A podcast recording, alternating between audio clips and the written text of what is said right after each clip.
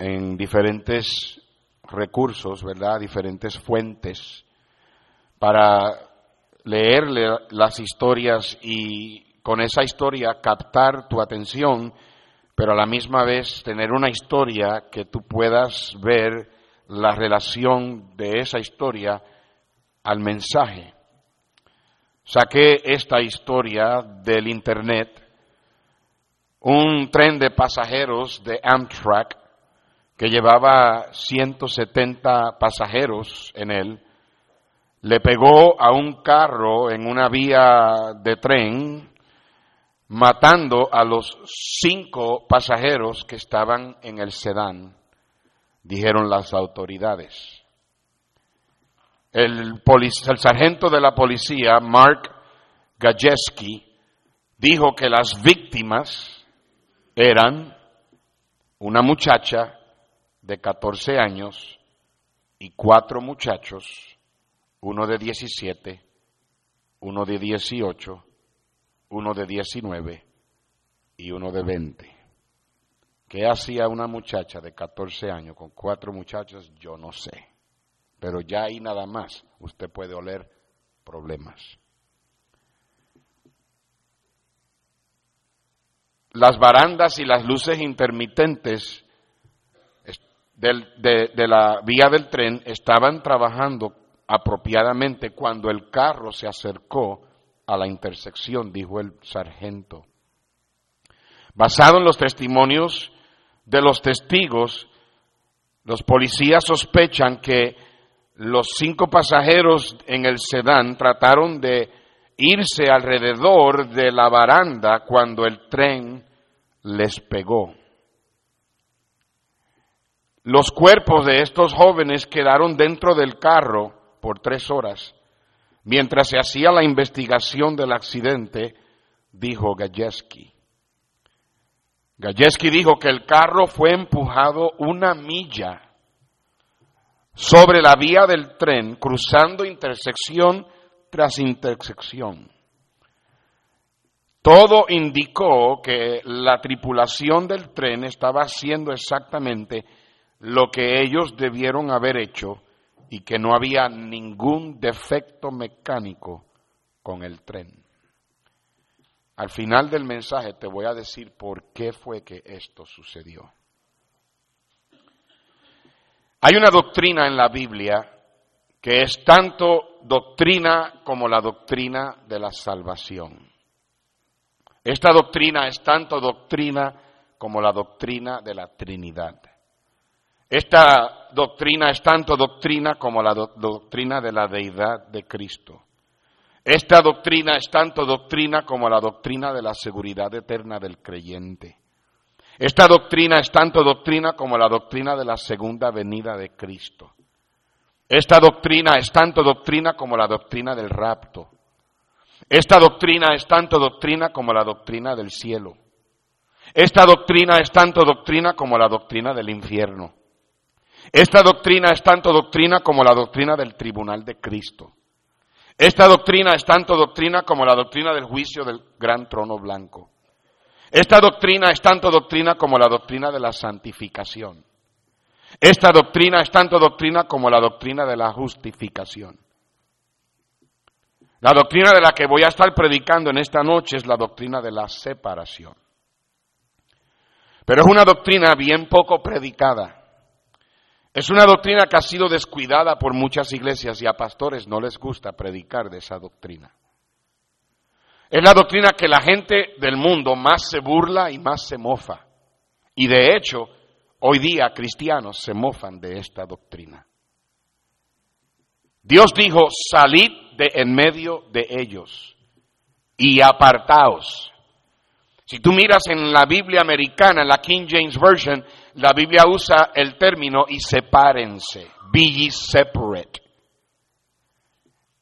La doctrina de la separación es una doctrina bíblica.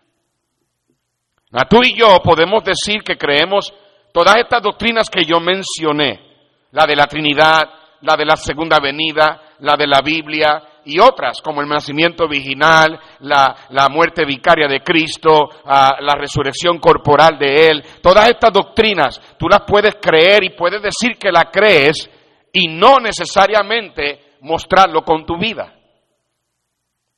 Pero la doctrina de la separación es la única doctrina que si usted dice que la cree, lo tiene que demostrar con su vida. Es imposible que usted diga que cree en la separación y no lo muestre con su vida. Kids, listen up, look at me. Okay, just look at me. You don't need to be writing, just look at me. Even if you don't understand, just look at me the whole sermon. Don't look anywhere else. La separación no es solo lo que hacemos, es lo que creemos y por eso la practicamos. Muchos ponen esta doctrina a un lado, pero es imposible creer en esta doctrina y que no tenga un, un impacto en tu vida. Es imposible. Esta doctrina es una doctrina bien difícil.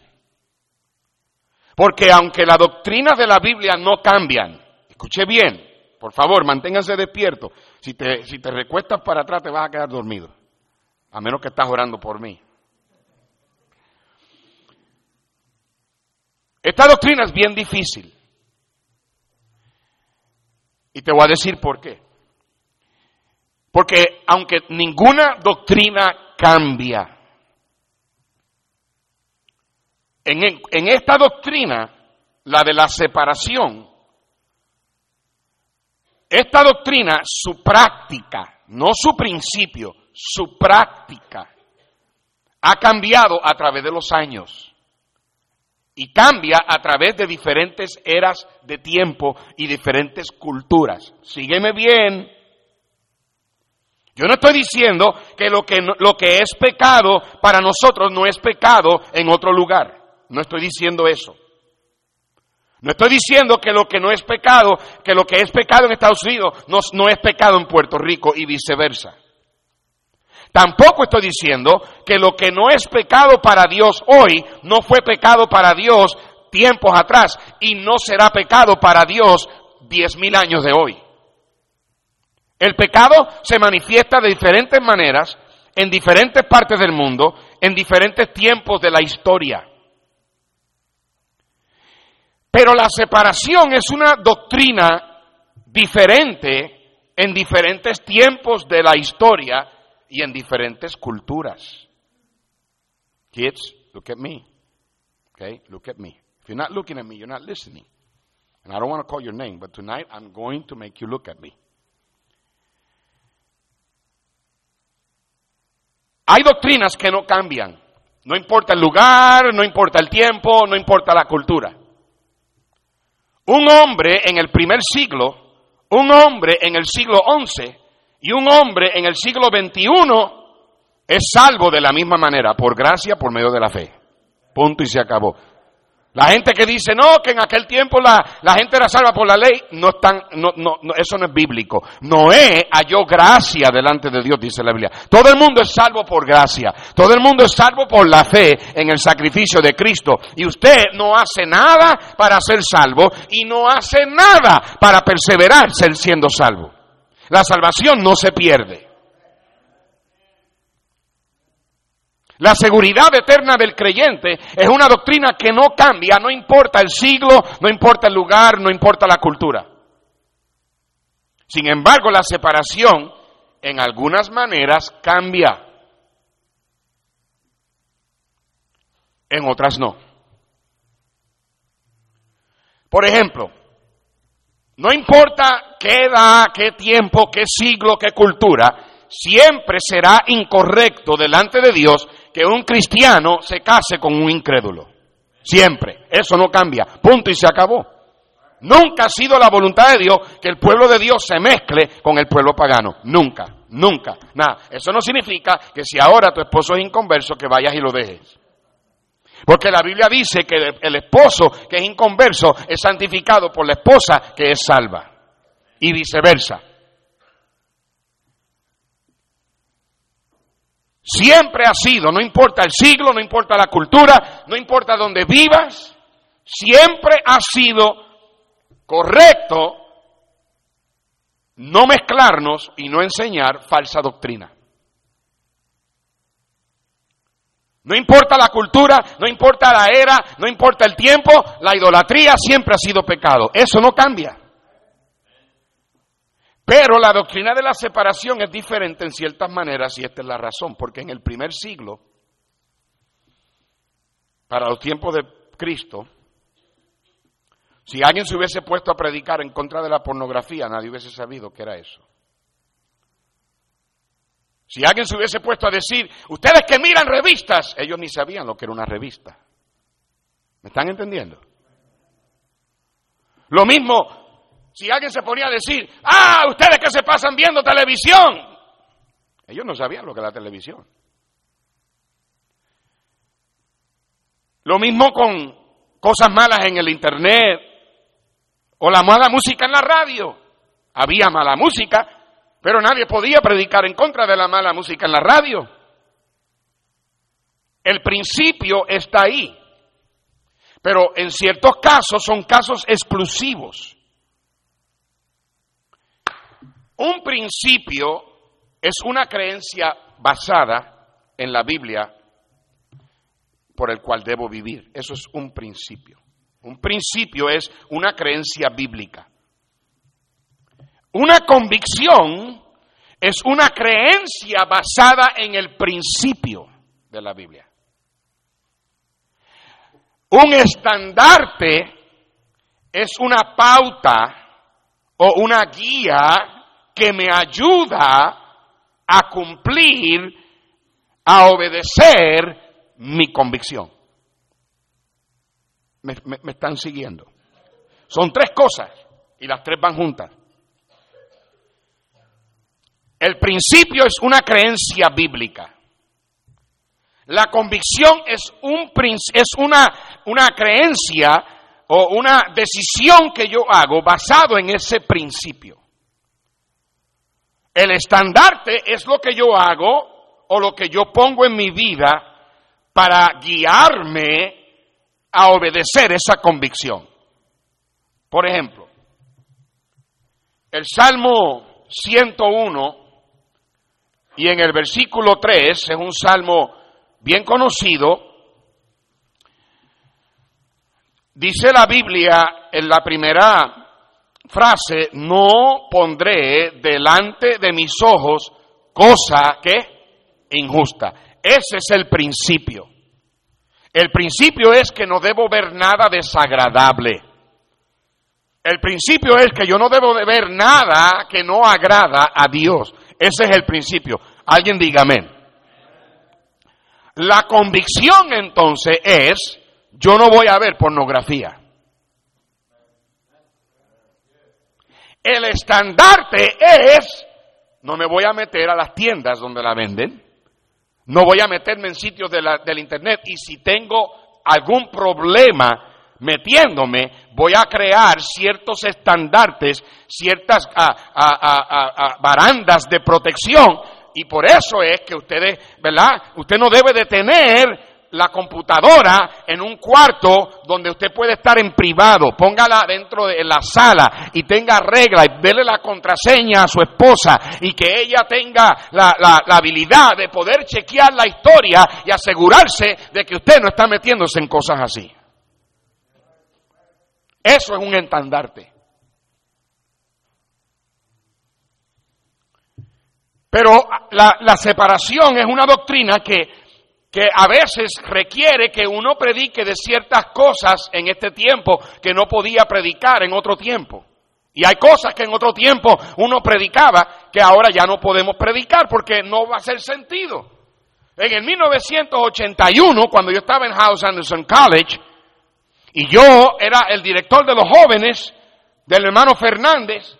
Y yo me paraba a predicar y le predicaba a los jóvenes y le decía, y ustedes muchachas aquí que se pasan escuchando a menudo, ya deja de estar escuchando a menudo. Y van a ver jóvenes aquí, muchachas, que van a decir, pues mami, no me sirvas más menudo, no puedo comer. Ah, ¿Cuántos de ustedes aquí se criaron en la, en la, en la generación de menudo? A ver, levanta la mano. ¿Cuántas de ustedes, hermanas, están dispuestas a admitir que estabas enamorada de, una de, esos, de uno de esos uh, pajuatos, de esos, de esos, hermana Magda? Ah, ¿Cuál era tu favorito, hermana Magda? Eh, el hermano José, ese. La hermana Lupita Briones, la esposa del hermano Jorge Briones, se casó con el hermano Jorge Briones porque Jorge Briones se hizo el afro como Ricky Meléndez. En serio, ella te dice, es una cosa, ella, ella estaba metida en esto de menudo, pero era una cosa increíble. A mí, eh, eh, y, menudo arrasó con la juventud de los ochentas, a través, la juventud latina, a través de todos los países latinos. Las, las, ah, los conciertos más grandes los tuvieron en la Ciudad de México. Pero si yo predico ahora en contra de menudo, nada más le, caería el zapato a ustedes, hermanas, que todavía están esperando que Ricky venga y te monte en la motocicleta.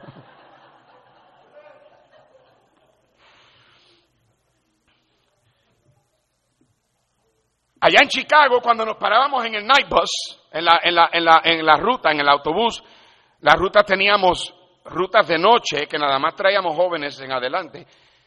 Y los obreros a veces nos parábamos a predicar y le predicábamos a los muchachos y le decía, you guys, you guys, you have no business hanging around with the Latin kings. You have no business hanging around with the Latin kings. ¿Qué eran los Latin kings? Era una pandilla. Era una pandilla de mexicanos ahí en Chicago.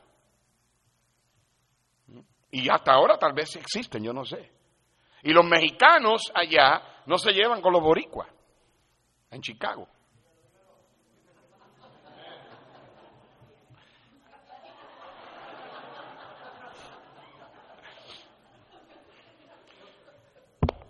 México lindo y querido.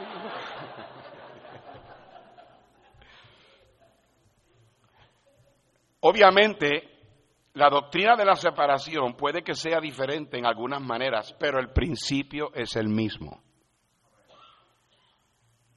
Gracias a Dios que la Biblia no cambia. Y la Biblia es un libro escrito para todas las edades, para todas las personas. Por eso es que este libro, la gente trata de decir, ah, que ese libro escrito por un hombre, pues ¿qué quería? ¿Que lo escribiera un caballo? La verdad del caso es que usted no va a encontrar un libro que pueda continuar teniendo la influencia y el impacto como lo ha tenido este libro por todas las edades. Y aun cuando la gente se trata de deshacer de este libro, la Biblia dice, el cielo y la tierra pasarán, pero mis palabras no pasarán. El evangelista Lester Roloff, que estaba en, en la parte de abajo del Valle de Texas y tenía una empresa de, de ¿verdad? unos hogares para jóvenes en problemas, drogadictos, muchachos y muchachas. Obviamente, en aquellos tiempos, en los setenta y pico, por ahí, early 80s, la pelea del estado de Texas era que tenían que acreditar esos hogares y Lester Roloff no se iba a dejar acreditar por el gobierno. Era un ministerio de la iglesia y Lester Roloff fue a la cárcel varias veces por operar sin licencia del Estado.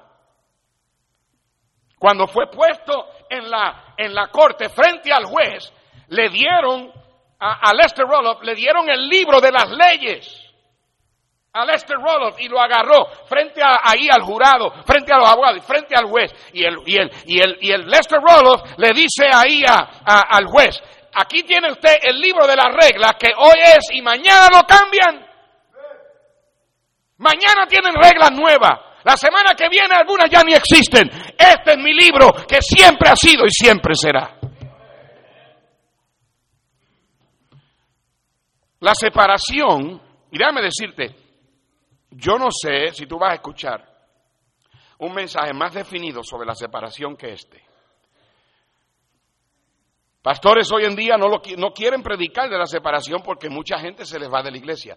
Y, y, te digo esto con todo respeto, y ustedes me conocen, yo no estoy diciendo que te vayas, pero te digo, mm, se tiene que ir medio, se, va el mundo entero, y si me quedo con Roberta solamente, y a ella es la única que le predico, y lo, y lo tengo que hacer, lo hago, pero no voy a dejar de predicar la separación. Yo no estoy en un concurso de popularidad. Y mientras más viejo me pongo, más difícil se hace predicar así. Y por eso es que de vez en cuando tengo que traer mensajes así, abrir mi boca, porque la tentación es echar para atrás. Pero no puedo echar para atrás, ya he dicho demasiado. Además, vuelvo y digo, ese libro no cambia. La separación. La mejor definición de la separación la dio el mismo Señor Jesucristo en Juan capítulo 17.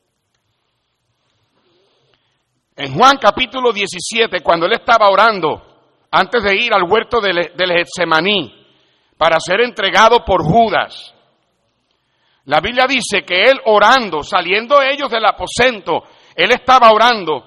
Y en Juan capítulo 17 y en el versículo 15 él dijo estas palabras, no ruego que los quites del mundo, sino que los guardes del mal, no son del mundo, como tampoco yo soy del mundo. Esos dos versículos te dan la definición perfecta de lo que es la separación. La separación del creyente es el creyente está en el mundo, pero no es del mundo. Ve,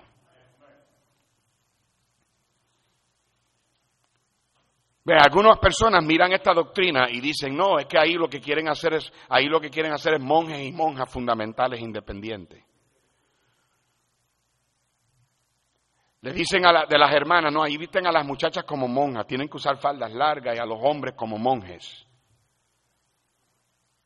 Eso, eso son personas que dicen eso, son personas que, que, que, dice la Biblia, erráis. Cristo dijo, erráis porque no conocen las escrituras. Meterse con esa gente ni vale la pena. Perdóname que lo digo, pero son unos ignorantes. Pelear con ellos ni vale la pena, es bajar al nivel de ellos. Eso, es como pelear con un niño de tres años y tratar de razonar con él. Dice, pastor, usted está diciendo que yo nada más tengo tres años. Si, si el zapato te sirve, póntelo.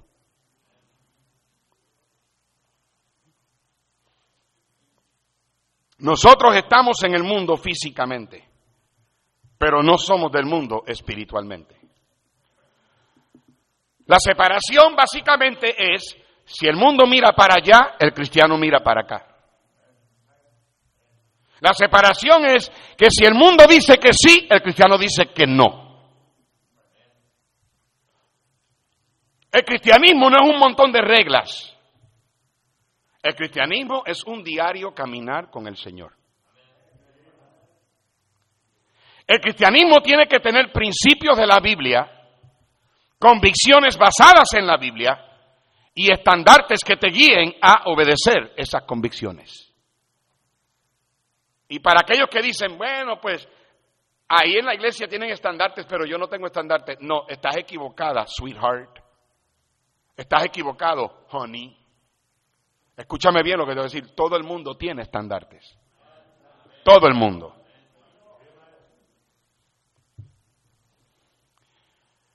Todo el mundo tiene algo que no hace. Todo el mundo. La mayoría de la gente, aun si no es salva, aun gente inconversa, hay gente que dice, que te dice que las drogas no son buenas. Y no son cristianos, pero te dicen eso.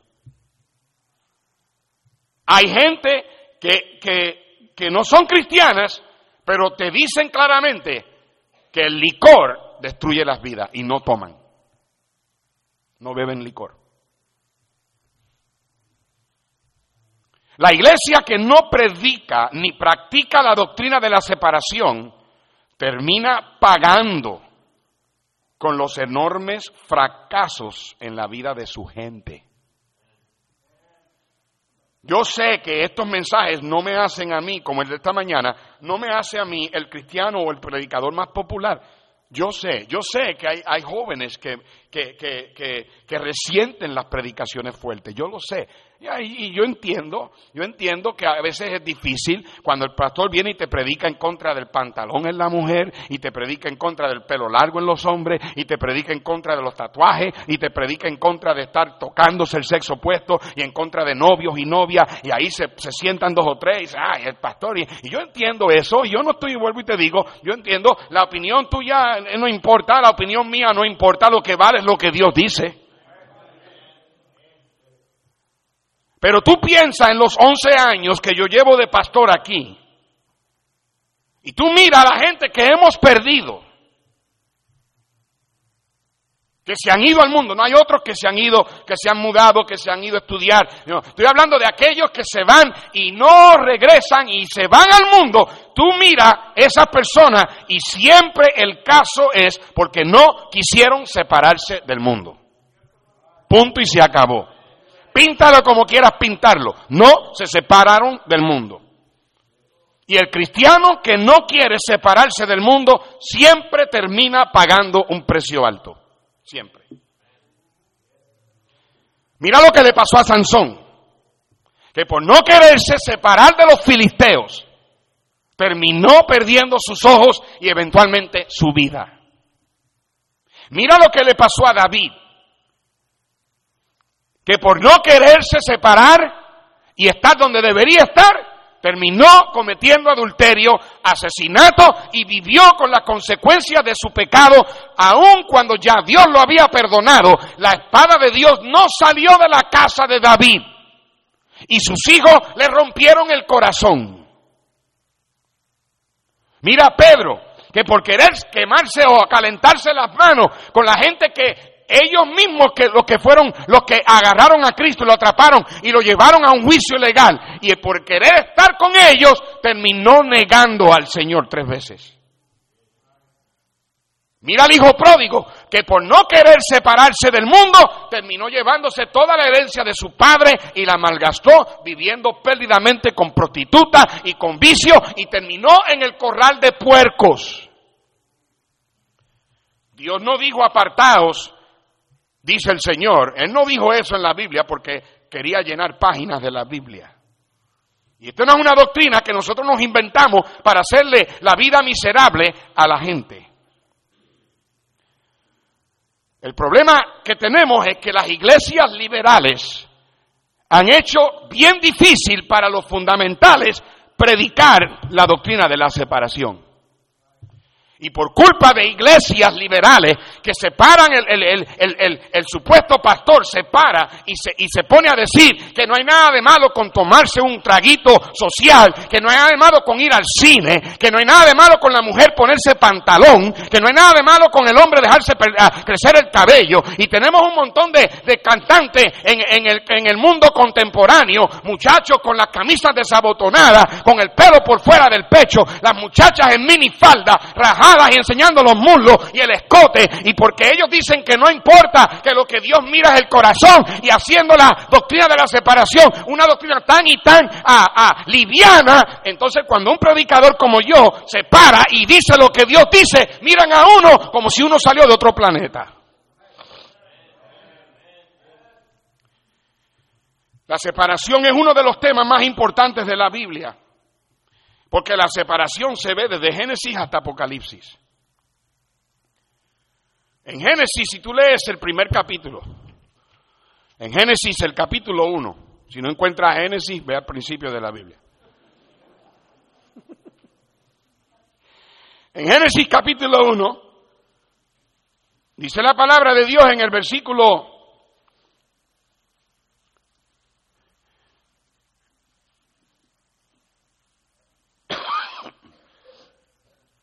Y en el versículo 3 dice, y digo Dios sea la luz, y fue la luz, y vio Dios que la luz era buena, ¿y qué hizo Dios? Separó, separó, apartó, dice la Biblia, la luz de las tinieblas. ¿Sabía usted que es imposible que la luz y las tinieblas estén en el mismo lugar a la misma vez? La luz siempre expulsa la tiniebla.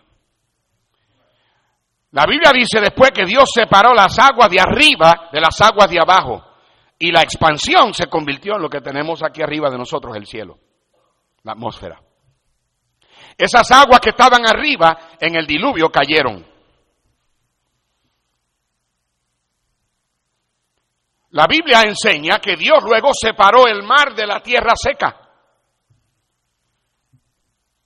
La Biblia luego enseña que Dios separó el reino vegetal del reino animal.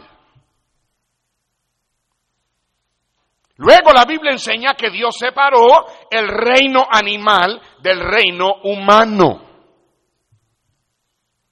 La evolución siempre ha enseñado que están buscando el eslabón que perdido. Siempre lo están buscando. ¿Sabe por qué no lo encuentran? Porque no existe. No hay tal cosa, no hay un eslabón que nos une. Dios separó los animales de los humanos. No hay tal cosa como un medio hombre y un medio animal. Aunque algunas hermanas pueden que, anyways.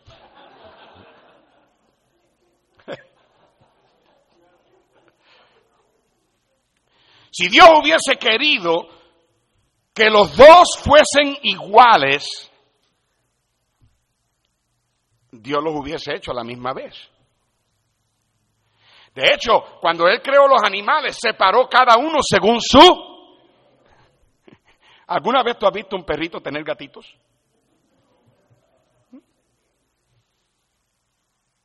¿Alguna vez has visto un elefante tener un león? Luego Dios separó el hombre de la mujer. Ahora sí. El, el, púlpito está a prueba de chancletas, a prueba de tomates a prueba de... Aquí vamos. Si te vas a enojar ahora, enójate bien. Si Dios hubiese querido que los dos fuesen iguales, los hubiese creado a la misma vez y de la misma manera. Dios quiso que Adán fuese Adán y que Eva fuese Eva. Aquí va. Ya, ok.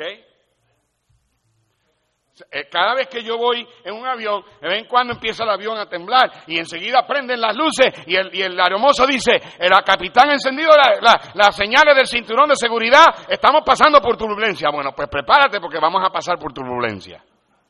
El unisexo no es, nunca ha sido y nunca será de Dios. Nunca. En cualquier forma que lo practiques, en la ropa, en el peinado, nunca. Dios es un Dios de separación. No hay tal cosa como un sexo. El unisexo no es de Dios de ninguna forma que lo, que lo practiques o lo quieras aplicar. Dios nunca quiso que el hombre y la mujer fueran iguales en su conducta, en su vestimenta, en su manera de peinarse, en su figura. Dios nunca lo quiso y nunca lo va a querer.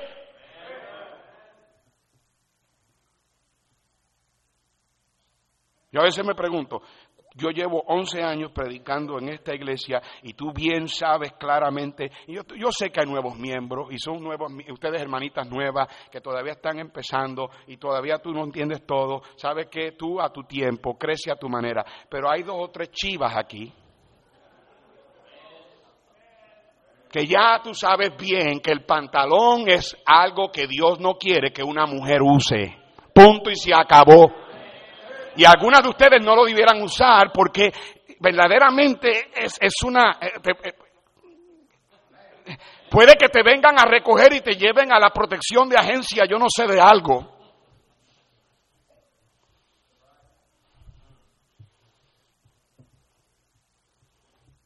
Enójate si quieres enojarte.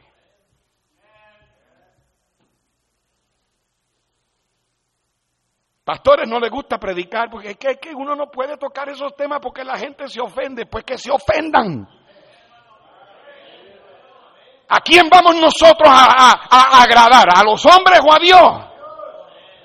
Y yo no voy a poner un pantalón en mi esposa, ni tampoco en mi hija, para que yo reciba el diezmo tuyo. Y después, y después de todo, la verdad del caso es que tú ni diezmas.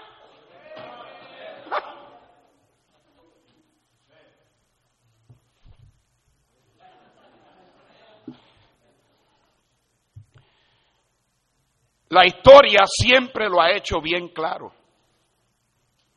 Y sabes que en algunos casos yo no te culpo. Yo culpo al pastor que no te enseñó bien.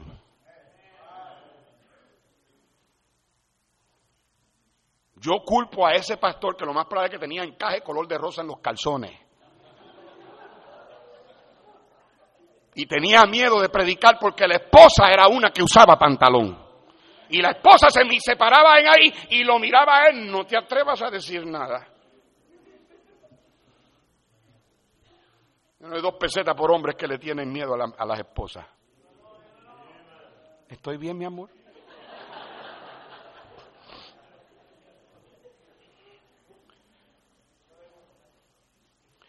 La historia lo hace bien claro.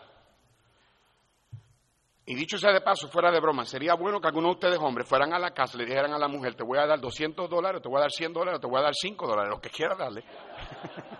Para que vayas a la segunda o vayas a la tienda y te compres vestido y dame todos los pantalones, los voy a tirar a la basura. Eso debe ser una decisión de ustedes hombres. Yo sé, no lo vas a hacer porque tú le tienes miedo a tu esposa.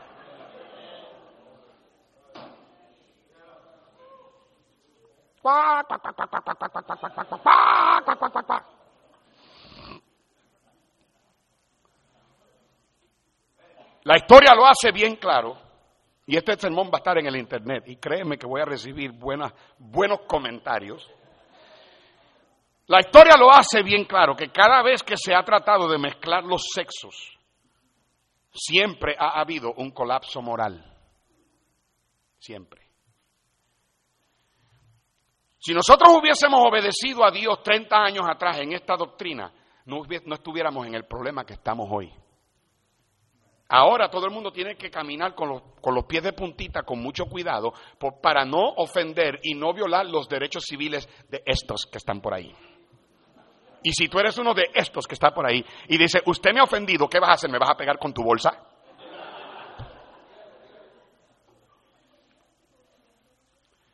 Si eres hombre, Dios quiere que tú luzcas masculino.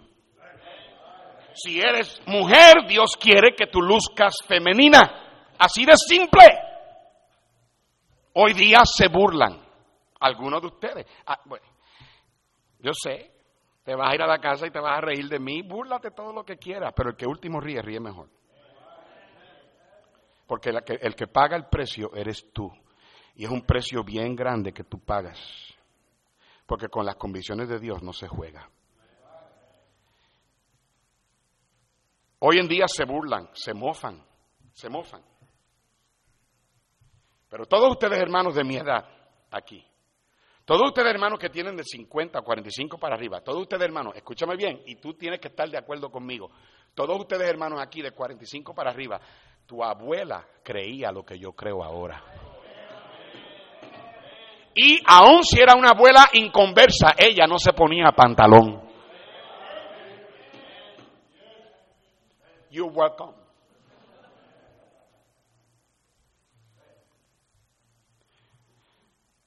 50 años atrás se podía notar la diferencia entre los Adanes y las Evas. Hoy en día no se sabe si es Tarzán, Jane o Chita.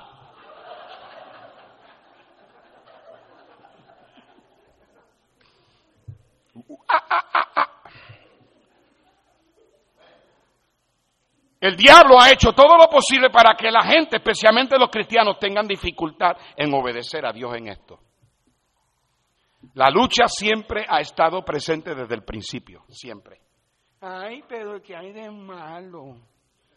¿Qué hay de malo con ponerse esa vestimenta? Alguien me dijo una vez, ay, ustedes en vez de estar predicando esos asuntos trivios, ¿para qué? Pues prediquen la Biblia. Hay otras cosas en la Biblia. Esa gente son ignorantes y revelan su, su ignorancia porque la separación corre desde Génesis hasta Apocalipsis. Lo mismo pensó Eva cuando Eva dijo, pues ¿qué hay de malo con comer de ese árbol?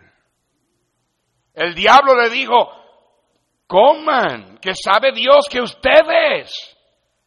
Y Eva vio que era árbol bueno y codiciable y agradable. Pues ¿qué hay de malo?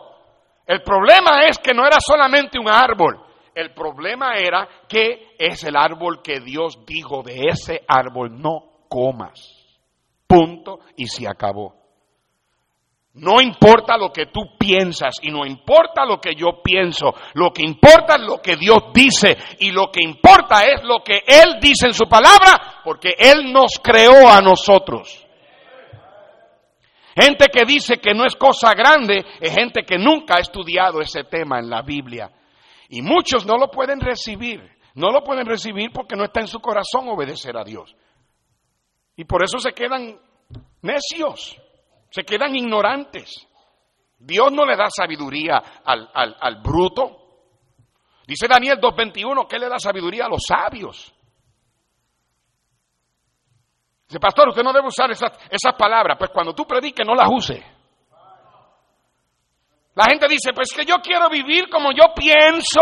Yo quiero vivir sin que alguien me dicte a mí cómo yo vivir. Y sabes qué? Eso está bien. Eso está bien si terminan haciendo lo correcto. Juan y los apóstoles dijeron, ah, ah, ah, ah, nosotros no vamos a obedecerlos a ustedes, nosotros es necesario que obedezcamos a Dios antes que a los hombres. Y si la gente dijera eso, por hacer lo que es correcto, está bien. Pero el 95% de la gente que dice eso, que dice que no quiere que la gente dicte como ellos deben vivir, de vivir, terminan haciendo lo que no deben. Visten como no deben. Van a lugares a donde no deben ir. Miran las cosas que no deben mirar. Escuchan lo que no deben escuchar. Se juntan con quienes no deben juntarse. Y la verdad del caso es que nadie se escapa, nadie, nadie absolutamente se puede escapar de que alguien te diga cómo vivir. Todo el mundo aquí vive siendo dictado por alguien. Mira lo que dice Romanos 6:16. En Romanos 6:16 dice la Biblia, ¿no sabéis que si os sometéis a alguien como esclavos para obedecerle, sois esclavos de aquel a quien obedecéis, sea del pecado para muerte o sea de la obediencia para justicia. So, en esta noche tú haces o lo que Dios te dice o lo que el diablo te dice. Ya punto y se acabó.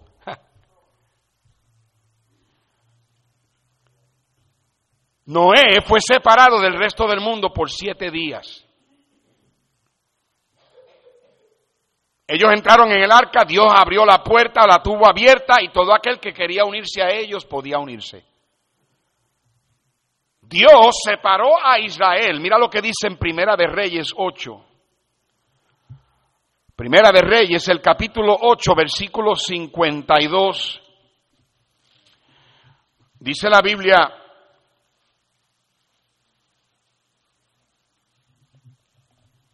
Primera de Reyes 8:52, dice, estén pues atentos tus ojos a la oración de tu siervo y a la plegaria de tu pueblo, ¿quién?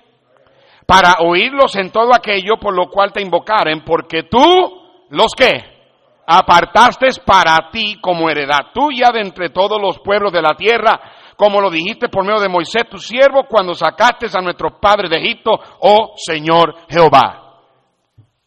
Cristo oró por nuestra separación cuando Él dijo, no te ruego que los quites del mundo, mas te ruego que los guardes del mal no son del mundo como yo tampoco soy del mundo.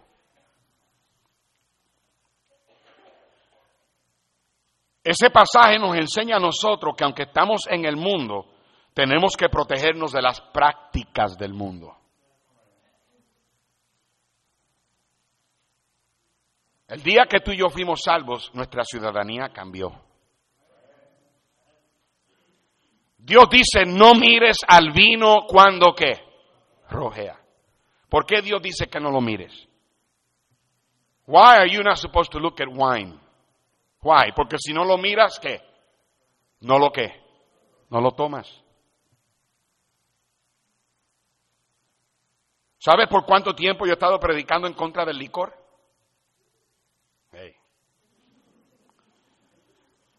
Puedo estar aquí media hora hablándote de docenas y docenas de casos de personas que no me hicieron caso y terminaron con sus vidas destruidas.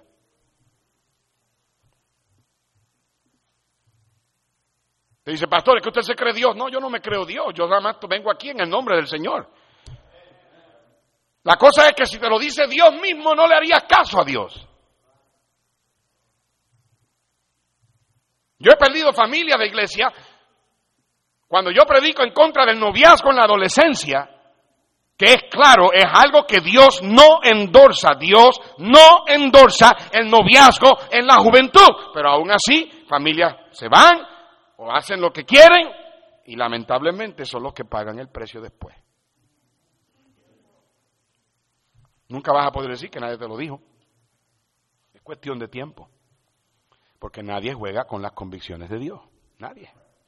Tú no puedes vivir y, tentar a Dios a que tú puedes hacer lo que Él dice que no hagas y tú salirte con la tuya. Dios no deja que nadie peque con éxito.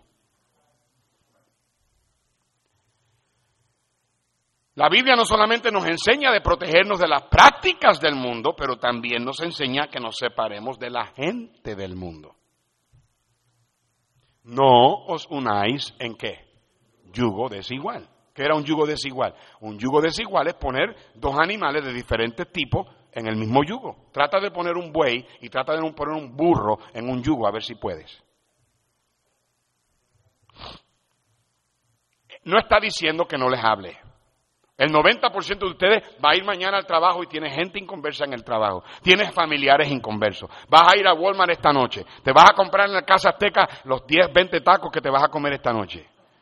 Vas a tratar con gente inconversa. No está diciendo que no hables con ellos. Y no está diciendo que somos mejores que ellos.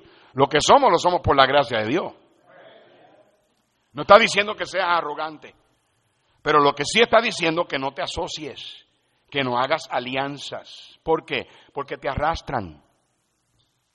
Te van a llevar. Por eso es que yo no me junto con el movimiento ecuménico.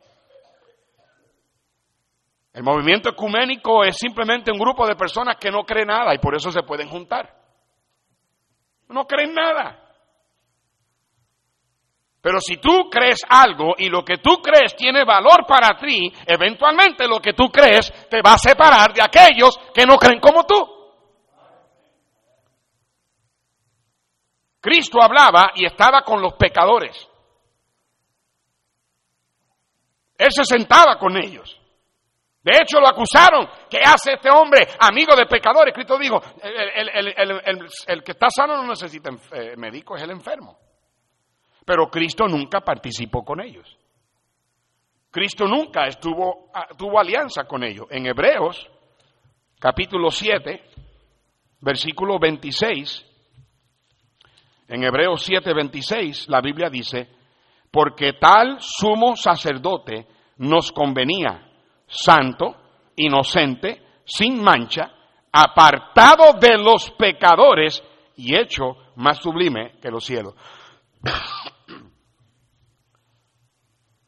Básicamente lo que el Señor está diciendo a nosotros es que no te bajes al nivel de ellos. No bajes al nivel de ellos. Cuando tú bajas al nivel de ellos, tu doctrina de la separación se ha roto. Cuando eres como ellos, cuando vistes como ellos, cuando te peinas como ellos, bajas al nivel de ellos.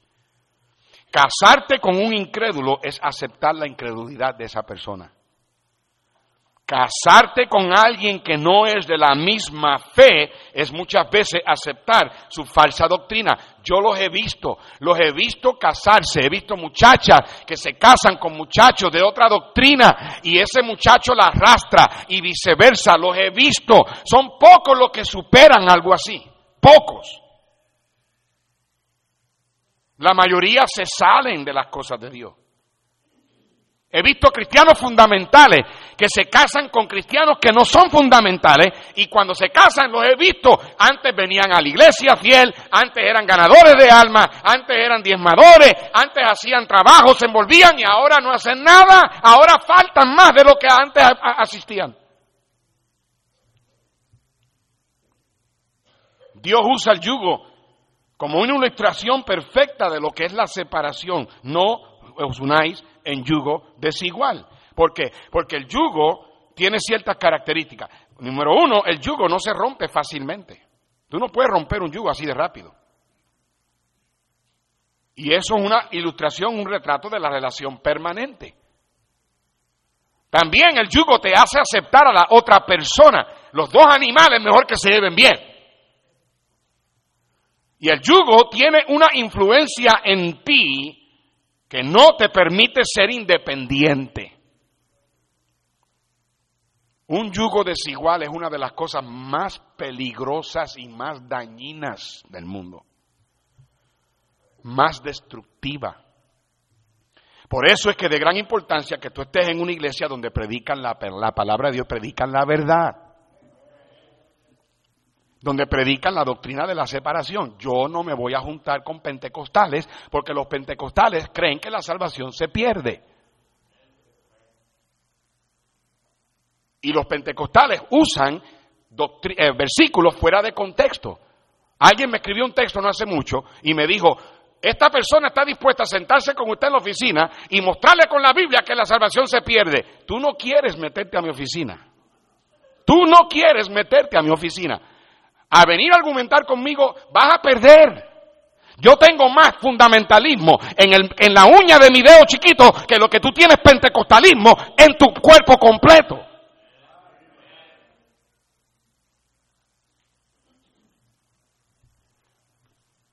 Por eso es que si aún no te gusta todo lo de nuestra iglesia, por lo menos tú debes de quedarte en una iglesia donde se predica la verdad, te guste o no te guste, pastor.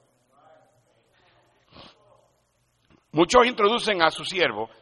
El pastor Ortiz es, el pastor de una iglesia allá en Louisville, Texas, una tremenda iglesia, una gran iglesia. ¿Sabes qué, hermano? Esta es una gran iglesia a pesar del pastor que tienen. A pesar del pastor que tienen. Porque lo grande de esta iglesia no es el pastor, es el Señor. Pero yo he visto personas que se mudan y se van y, no, y cuando llegan a ese lugar no hay una buena iglesia y los he visto alejarse de Dios. Le pasó a Elimelech y a Noemí. Terminaron pagando un precio altísimo. Noemí eventualmente se amargó tanto contra Dios que le echó la culpa a Dios y por la amargura de ella mandó a Orfa a que se regresara y la Orfa está en el infierno. Noemí la mandó al infierno. ¿Alguna vez tú has escuchado falsa doctrina de este púlpito? Un predicador no vale dos pesetas si no predica en contra del pecado, punto y se acabó.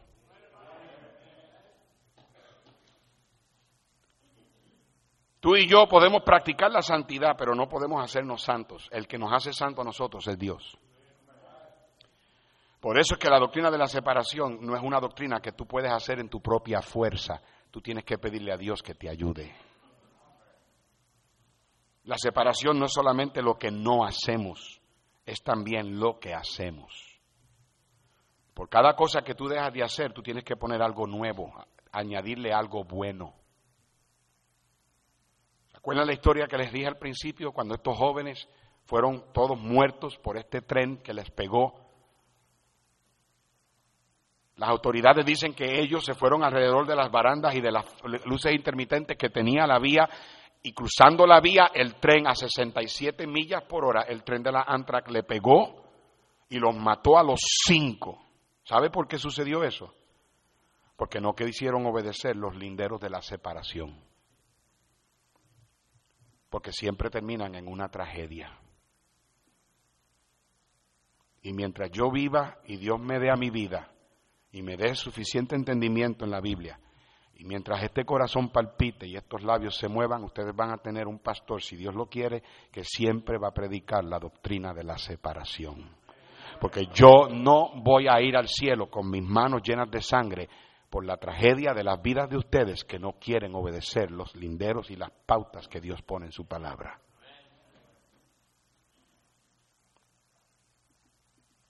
Hay iglesias bautistas fundamentales que ya no quieren que yo vaya. Está bien, yo no voy. Yo nunca he pedido que me tengan. Yo nunca, nunca, nunca llamo a un pastor y le digo, mira, quisieras tenerme. Yo nunca, nunca. Yo tengo la agenda llena del 2016 y estoy agendando el 2017. Y siguen llamando y preguntando que cuándo puedo ir. Y la verdad del caso es que mientras yo pueda y Dios me dé la licencia y yo sepa que Dios quiere que lo haga, son estos la clase de mensajes que voy a predicar también allá afuera. Esta es la clase de mensaje que esas iglesias necesitan escuchar. Hay iglesias bautistas en esta área. Un pastor en esta área me invitó a una conferencia. Yo no sabía que estos pastores tenían esta costumbre de tener batería y guitarra eléctrica en la, en la plataforma y cantar con ese tipo de música. Y cuando me invitaron, ellos sabían lo que yo predicaba. De hecho, una persona que le preguntó, ¿y quién va a ser el predicador? Esa persona, cuando dijeron que era yo, la señora le dijo, de veras, ese hombre le va a causar a ustedes problemas. Y a veces la reputación que yo tengo no es la mejor, en el sentido de que me duele cuando piensan de eso de mí. Pero prefiero que piensen eso de mí a que yo ser un pastor que, que, que, que, vengo de puntitas alrededor de los tulipanes para no pisar dedos y este. No, no, no, no, no, no. no. Ah, yo el domingo en la mañana te consuelo, aunque esta mañana no lo hice, y en la noche te desconsuelo. Tú necesitas que de vez en cuando te predique el diablo para afuera. Y necesitas que de vez en cuando te lave el cerebro. Te lave el cerebro por la tanta cochinada que hay allá en el mundo. Si yo en uno de estos viajes se estrella el avión y yo me muero, yo espero que ustedes con todo el respeto que ustedes se merecen, yo espero que ustedes, cuando busquen a otro pastor, no se dejen llevar por algunos aquí que, que, darían cualquier cosa por poner un pastor liberal detrás de este púlpito. Ustedes peleen por la independencia y ustedes peleen por las doctrinas fundamentales y ustedes pídanle a Dios que le dé a alguien que predique sin miedo a favor de la doctrina de la separación. Padre, Señor, tu palabra ha sido predicada, ha sido